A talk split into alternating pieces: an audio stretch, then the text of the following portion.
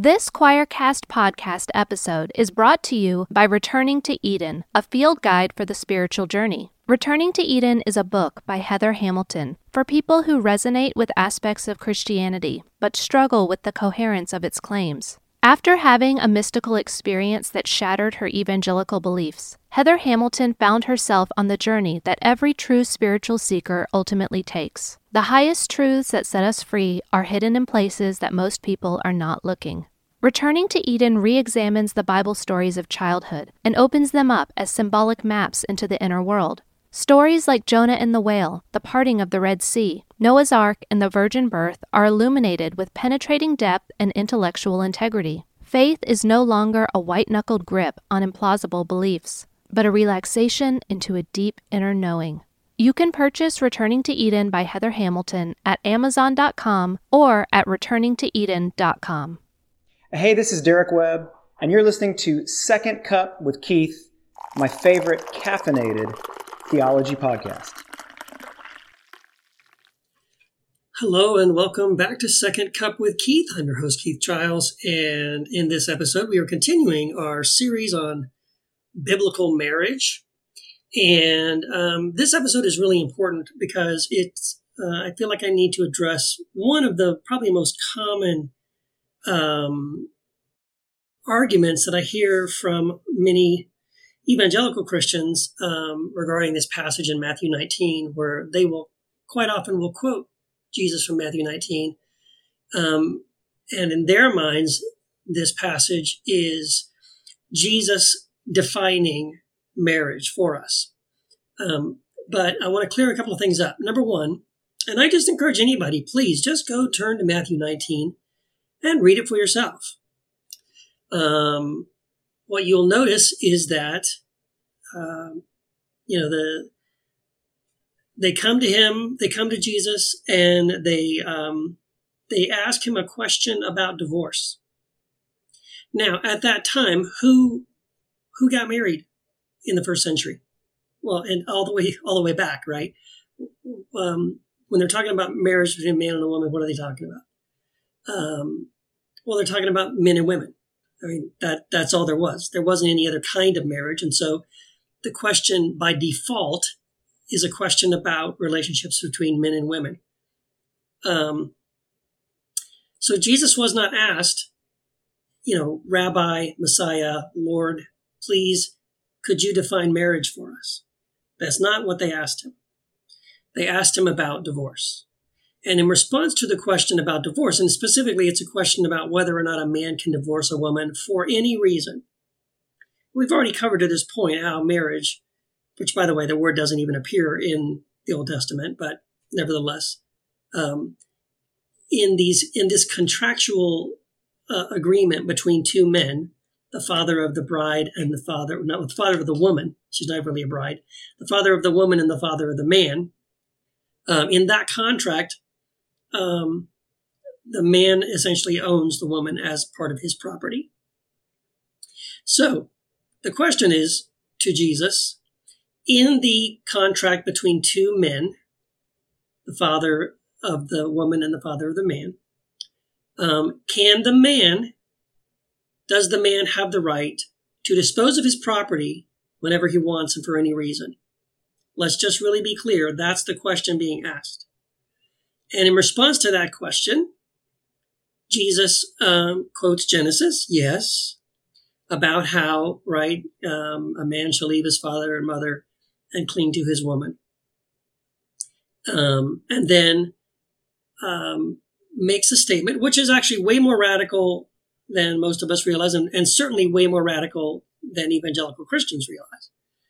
But again, if you, I encourage you to read it because if you do, you'll notice the gasp, the shock, um, from everyone, especially his own disciples, when what he suggests is that the only reason a man could divorce uh, or put away his woman, his property, is for the sin of adultery.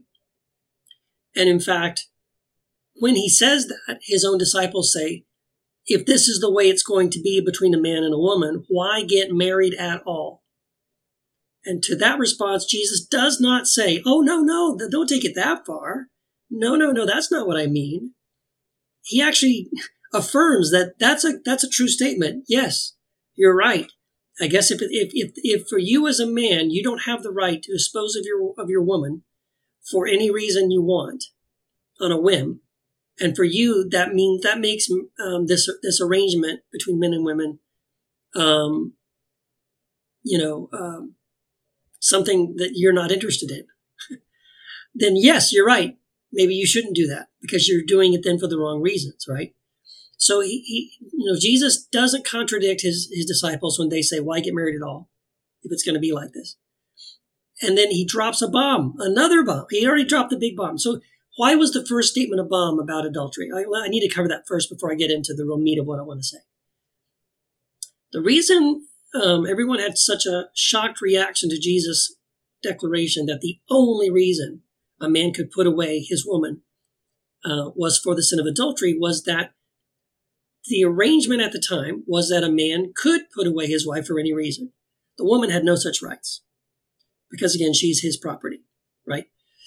Um, and so it, it was an expl- that practice was an exploitation of women by men. It allowed men to oppress women by holding this threat over their heads at any point that they could be thrown out into the streets and would have to beg or prostitute themselves to survive. That was the that was the economic reality of the time, and that was what that arrangement was creating. So the practice of men putting away their wives or their women for any reason um, allowed them to have power over to oppress women in this culture. So when Jesus says, no, the only reason you can put away your wife is if she commits the sin of adultery, or if one, either one of you commits the sin of adultery, um, that was a deal breaker. Why?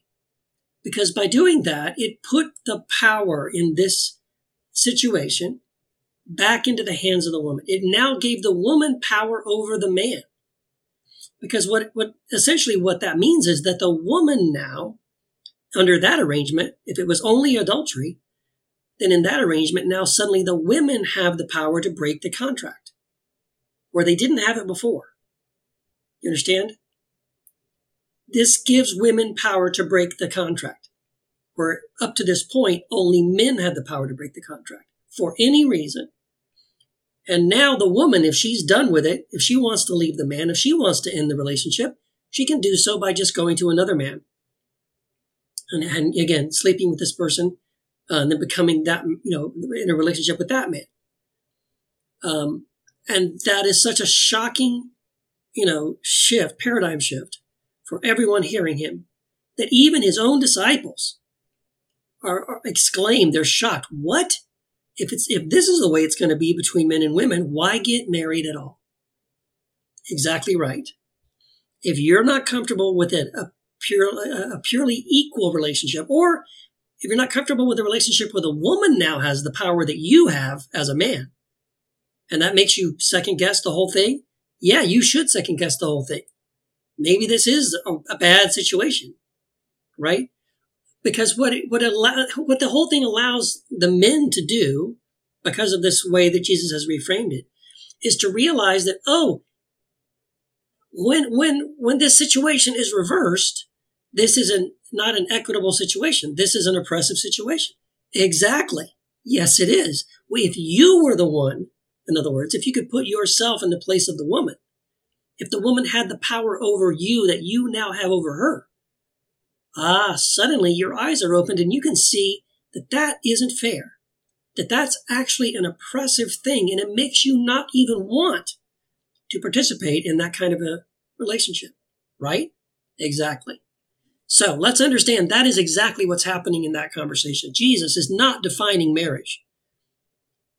Um, and, and I've said this before, I think even covered this maybe in a previous episode. It really makes me angry that Jesus' statement pulled out of this context of that the only reason for adultery, uh, the only reason for divorce is adultery, today is being used once again to, to oppress women. Because women in abusive marriages are told by pastors who quote that verse that they cannot leave their husband if he is verbally abusive or even sexually abusive, physically abusive to her or the children. Nope. Nope. they're playing lawyer again, and they're saying, nope, Jesus says only only for adultery. And so until he commits adultery with another woman, you are stuck in that marriage. And that is now being used once again to put women under subjugation, under oppression by a man in a relationship. And it, it's wrong. That is not at all. So I would say take the spirit of what Jesus is saying. And what Jesus would, would want is that the, that the woman would have agency, that she would not remain oppressed by her spouse in a, in a marriage relationship. So that's really what's being taught there. We, I hope we don't miss that. So now, uh, having said all of that as a preamble, we come to this key part that I want to talk about. And it's a shocking, shocking statement. Even more shocking uh, than what he, what he just said um, about giving women, you know, power over men um, in the marriage contract. Um, and he says this this is uh, Matthew 19, verse 11. So after that, he says, Not all men can accept this statement, but only those to whom it has been given. So he starts off by basically saying, Listen, I'm going to say something. And I know that most people are not going to get it. You, you're probably not ready for this because this is something that not everybody is going to be able to, to, to comprehend, right? Maybe, maybe later, but not right now. But I'm going to say it anyway just so you can think about it, just so you can put it in your mind, let it percolate, plant that little seed. I want you to think about something. So you're already second guessing whether or not marriage under these arrangements is even worth it. If the man is the one oppressed, oh, then why get married at all? Okay, hold that thought, Jesus says, because I got something else. Not all men can accept this statement, what I'm about to say, but only those to whom it has been given. In other words, only one who has, has received the grace from, from God to accept what I'm about to say. Here it is. For there are eunuchs who were born that way from their mother's womb, and there are eunuchs who were made eunuchs by men, and there are also eunuchs who made themselves eunuchs for the sake of the kingdom of heaven. He who is able to accept this, let him accept it. So, why is that such a shocking statement? Well, first of all, Jesus, in this conversation about binary heterosexual uh, relationships, after dropping this bomb, suddenly drops this this conversation now about eunuchs in here. And what is this? Well, understand at this point, again, I, in the previous episode, you know, I talked about these six different gender types that were revealed in ancient Jewish texts. One of them was a eunuch. In other words, this is someone who does not, who doesn't participate in the binary male-female roles. Someone who um, doesn't participate in the procreation sexual procreation. Okay. Um, this is not a binary person. This is someone other than the binary male or female, the typical sexual roles. Um, and, you know, again, referring you back to the previous episode, a eunuch was considered sort of a third type, not male, not female, but eunuch. Eunuch is another gender. It's another sexual orientation. It's a completely different you know, um, category classification of, of person that does not fit the, the rigid binary. Why is Jesus bringing this up in this conversation about divorce and marriage? Well, again, he's planting a seed that he knows they're not going to be ready for it. But what he is doing is setting up a kingdom perspective. He's saying, yes, I understand that currently in your system, it's male and female. It's binary. And it's and it's very, you know, rigid.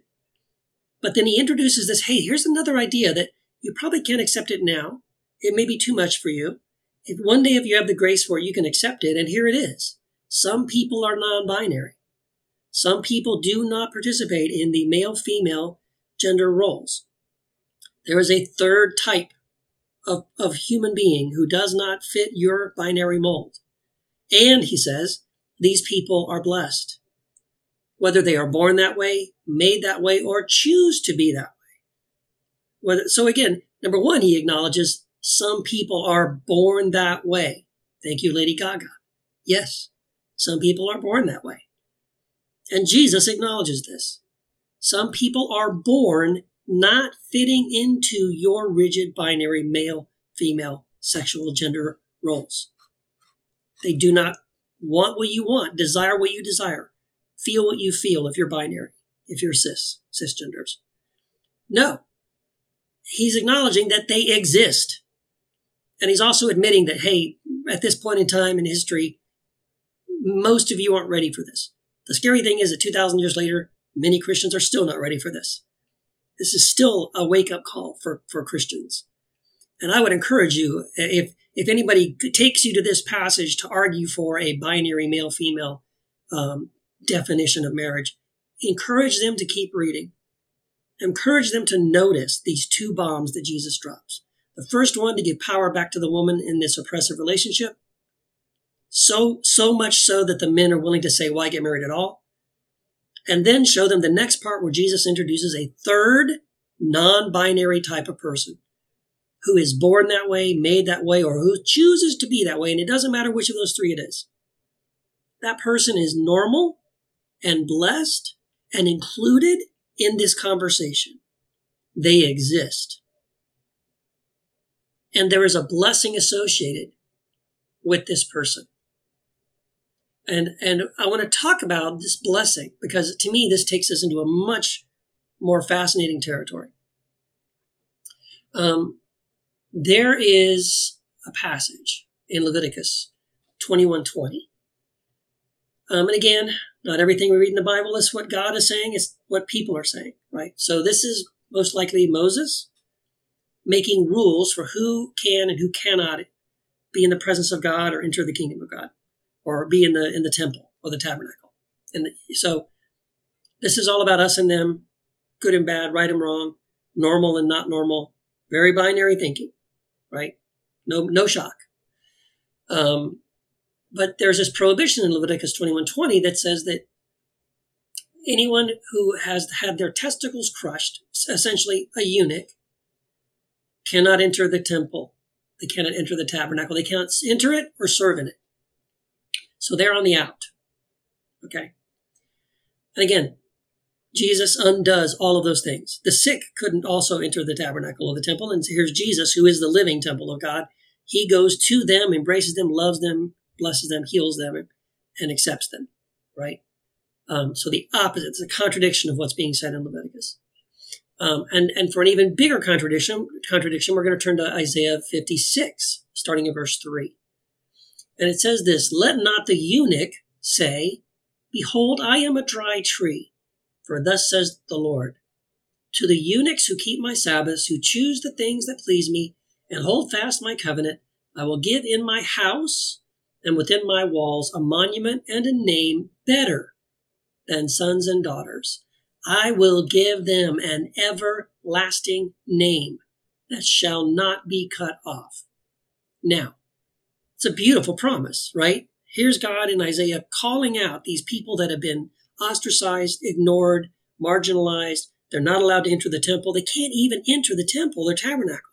They're not allowed to enter the presence of God. They are technically unclean according to everybody else in the, in the society. And yet in Isaiah, God makes a point of you know, shining a light on them, blessing them, giving them a promise of something, an everlasting name, an everlasting promise, a, a legacy that will not be cut off.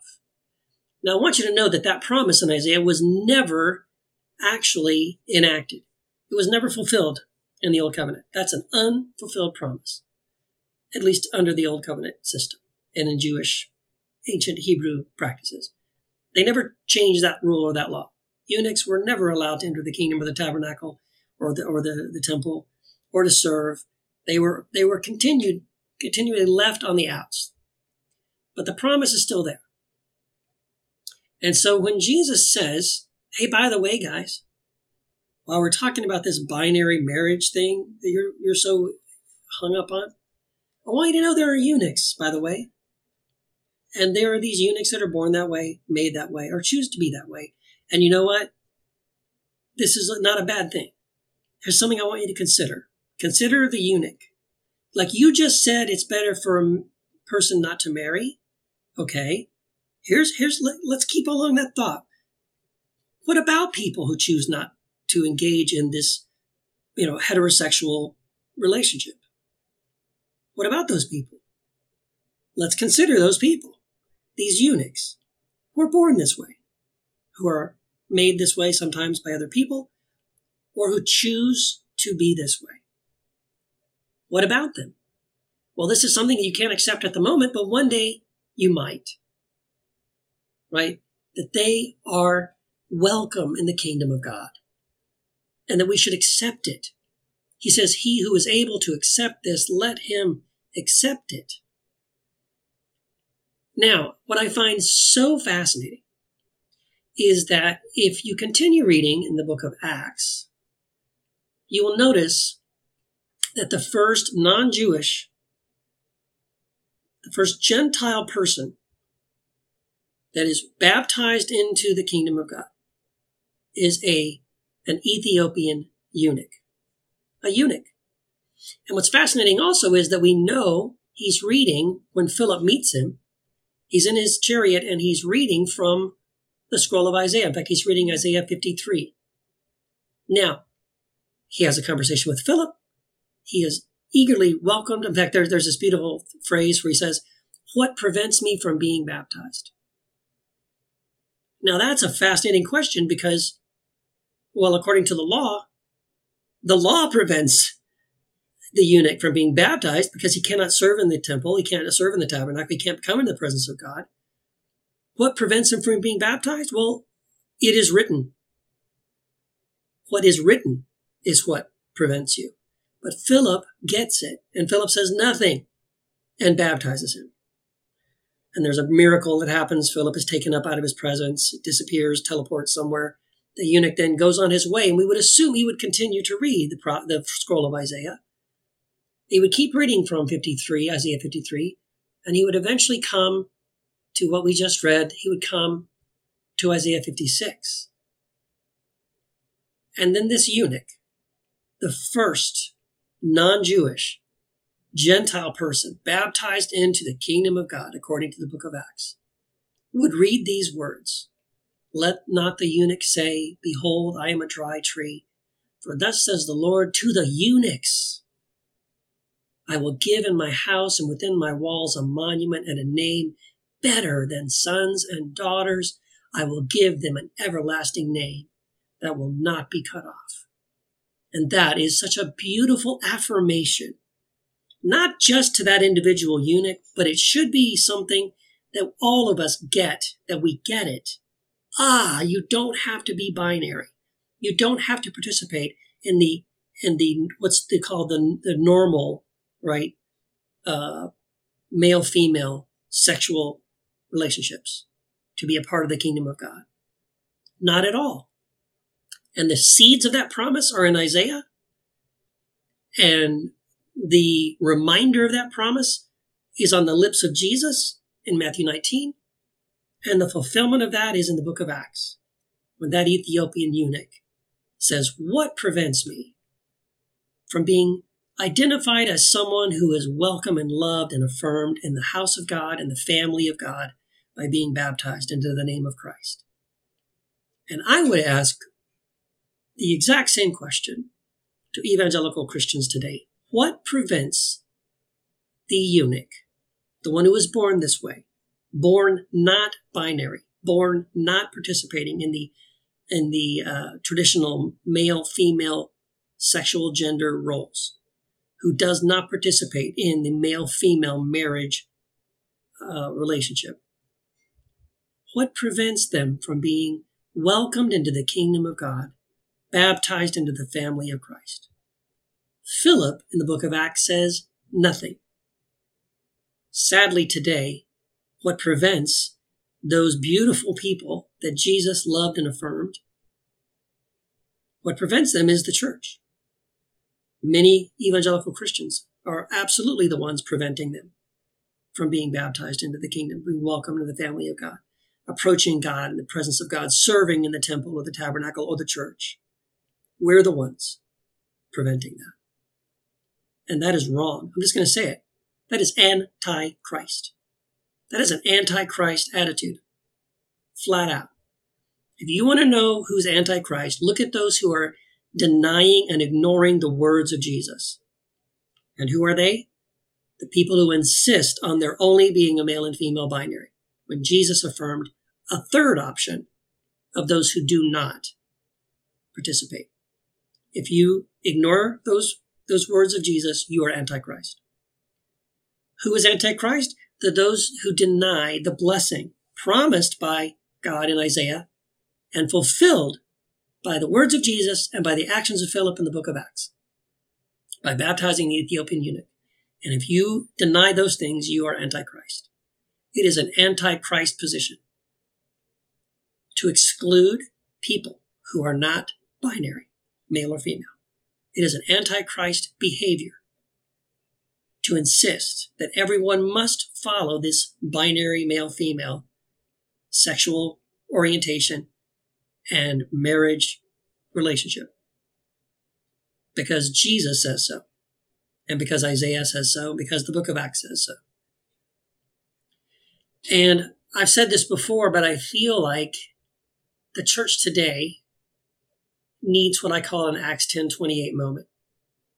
Acts 10:28, uh, also in the book of Acts again, which is supposed to be a picture for us of what the what the the outpouring, outflowing of a kingdom reality looks like or should look like.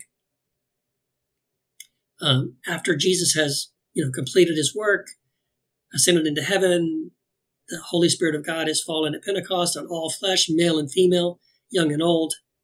You know, every single every single human being now uh, has been anointed with the Spirit of God, filled with the Spirit of God. Um, we see Peter is praying on the rooftop of a friend's house when the Spirit of God shows him a sheet of in a vision a sheet being lowered from heaven filled with all sorts of unclean animals. And three times the voice says, Rise, kill, and eat. Now keep in mind, Peter's response is to refuse. Of course. Why? Because it is written. Because the Bible contradicts the Spirit right there. It's written he cannot, he cannot rise, kill, and eat these unclean animals. Absolutely not. It goes totally against the clear written word of God in Leviticus, Leviticus 11. The very same book, by the way, um, that many Christians today want to use to keep us from accepting people who are gay or trans or intersex or non binary or eunuchs. Now, Peter had a choice. He could cling to the scriptures he could say, no, it is written and quote the scripture verbatim and say, no, that's wrong. That goes against the word of God. Or he could do what he eventually did. He could listen to the voice of the Spirit. He could have the mind of Christ.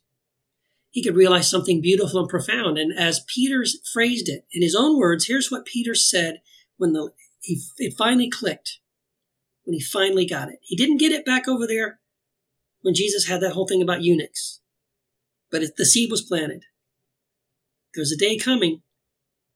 You can't accept it now. Maybe one day it'll be given to you. And here it is. Finally, it's given to Peter. Something is given to him and it finally clicks and he finally gets it. And here's how Peter describes what he finally got, what he finally understood. Peter says this God has shown me that I should not call any person unholy or unclean.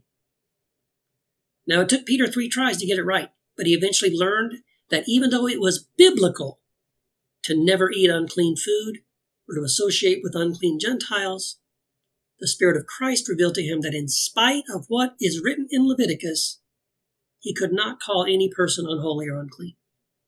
That means we also need to get it. That was all for our benefit. It's written down there for our benefit, for we, so that we can get eventually, finally, hopefully, what Peter got 2,000 years ago. We could hear that message. I should never call anyone unholy or unclean because of something that's written in Leviticus. Christians are still doing this today. They are still saying that because of what's written in Leviticus or in First Corinthians or whatever, because of what is written, certain people are not welcome. Certain people are not included. Certain people are abominations. No. Peter got it. By the Spirit of Christ, took him three tries, but he finally got it. And he finally understood no one's rejected, No one's excluded. Not gay people, not transgender people, not Muslims, atheists, Democrats, pro choice, Black Lives Matter, Marxist, anyone, anywhere, for any reason. And I think we need that same kind of revelation today. God has shown us that everyone is clean and everyone is holy. And how many more times do we need to hear this? Or have it explained to us before we really, really embrace this fundamental truth of the gospel? How many times? Now, it took Peter three times. Uh, it's taken us way, way many more times than this to recognize that no one is unclean in the eyes of God. The Lamb of God really has taken away the sins of the world. It really is that God was in Christ, not counting our sins against us, but He's reconciled the world to Himself. And so, no one, no one is unclean. Our choice then is to, to decide whether we want to live in a biblical world or a Christ like one. Because the Bible is not a Christian's ultimate authority. Jesus is. That's according to Jesus. The Bible is not the foundation of the Christian faith. Jesus is. The Bible is not the standard of truth. Jesus is. Uh, George MacDonald has a great quote. He says, Sad indeed would the whole matter be if the Bible had told us everything God meant for us to believe. But herein is the Bible greatly wronged. It nowhere lays claim to be regarded as the Word, the way, or the truth. The Bible leads us to Jesus, the inexhaustible, the ever unfolding revelation of God. It is Christ in whom are hid all the treasures of wisdom and knowledge, not the Bible. So, as I've said many times, we cannot mistake the map for the treasure. The Bible is a map that leads us to Christ, who is the treasure. And in Christ, we can see that what Peter did, that we should call no man or woman unclean. So, when the eunuch, the non heteronormative person, the gay, lesbian, queer, intersex person, comes to you and says, What prevents me from being baptized? What prevents me from becoming welcome in the family of God, in the body of Christ? What prevents me from sitting beside you on the pew? What prevents me from serving on staff at your church? What prevents me from entering the kingdom of God? The answer, our answer, needs to be the same as Philip's answer to the Ethiopian eunuch nothing. Or Peter's uh, response God has shown us that we should not call anyone unholy or unclean. And if we refuse to do that, we can what's the what's the alternative? Well, we can we can just cling to Leviticus and the letter of a dead law that only brings death and condemnation. And then in that case, our response will be biblical, yes. But I can assure you it will not be Christ like. And that is our ultimate choice. So I hope this is helpful for you. And if you think it's helpful, um, do me a favor. Give me a rating, give me a, a review, um, especially if you think someone you know would benefit from this uh, podcast episode, this conversation that we're having. Please forward it to them, send it to them. Recommend that they listen to it. Um, I would love to engage in, in, deeper dialogue with people over this topic. Um, so, yeah, um, I think we'll just wrap up the episode there. I'll also say, um, yeah, we have a couple more episodes in the series. So thank you for listening. Thank you for supporting the podcast. Um, I have a new book that's out. If you haven't read it yet, it's called Sola Deus, uh, What If God uh, Is All of Us? It's the follow up to my book, Sola Mysterium, Celebrating the Beautiful Uncertainty of Everything. Um, so you can uh, check out the new book. It's on Amazon now, on Kindle and paperback. And yeah, um, thanks for listening. Appreciate you being a, uh, a, listener to the podcast, whether this is your first time or uh, you're a longtime listener. Either way, I appreciate you. And uh, thank you all so much. We'll talk soon.